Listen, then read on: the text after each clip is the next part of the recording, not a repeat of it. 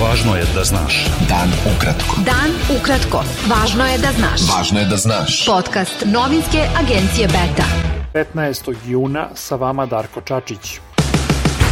Dijalog Beograda i Prištine pod okriljem Evropske unije nastavljen je danas u Briselu posle više meseci pauze, prvim sastankom predsednika Srbije Aleksandra Vučića i premijera Kosova Aljbina Kurtija. Specijalni predstavnik Evropske unije za dijalog Miroslav Lajčak rekao je da su se Vučić i Kurti obavezali da rade na normalizaciji odnosa kroz dijalog – i potvrdili da za to ne postoji drugi put. Lajčak je naveo da će naredna runda dijaloga Beograda i Prištine biti održana pre kraja jula.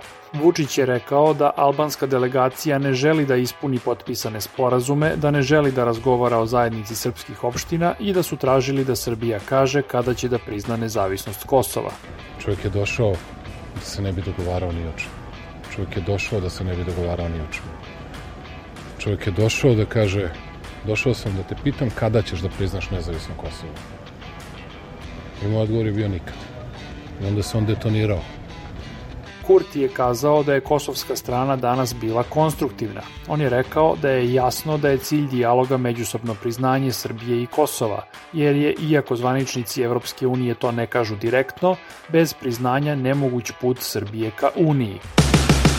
Najnoviji podaci Ministarstva zdravlja Srbije pokazuju da je koronavirus i dalje prisutan u zemlji. Od posledice infekcije umrlo je još 6 osoba, a od 10.621 testirane zaraza je potvrđena kod 132.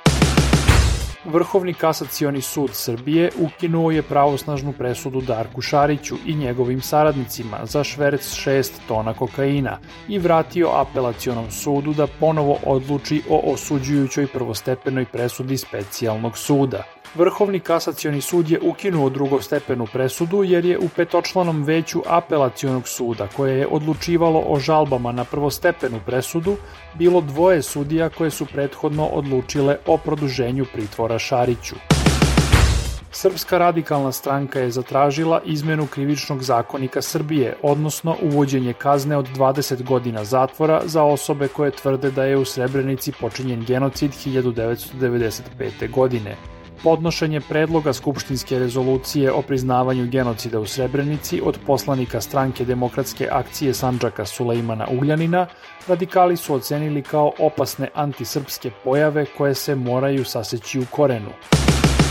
Uzbunjivanjem više od 15.000 vojnika u Srbiji je danas počela združena vežba Vojske Srbije Munjeviti udar 2021. Vežba se realizuje radi utvrđivanja nivoa operativnih sposobnosti Generalštaba Vojske Srbije, komandi i jedinica.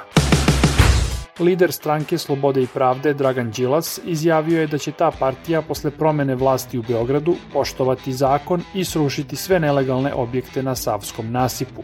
Se tiče stranke Slobode i Pravde, ja mogu da garantujem, ne da obećam, nego da garantujem da ćemo posle promene vlasti u Beogradu, koja je zaista blizu, sprovesti sve što zakon predviđa, a on vrlo jasno kaže da objekti ne mogu biti građeni na ovakvim lokacijama, da ti objekti po nalazima stručnjaka ugrožavaju dve stvari. Jedno je odbranu Beograda od poplava, a drugo je vodoizvorište i reni bunare kojih ima više desetina na ovom području do Ostružničkog mosta.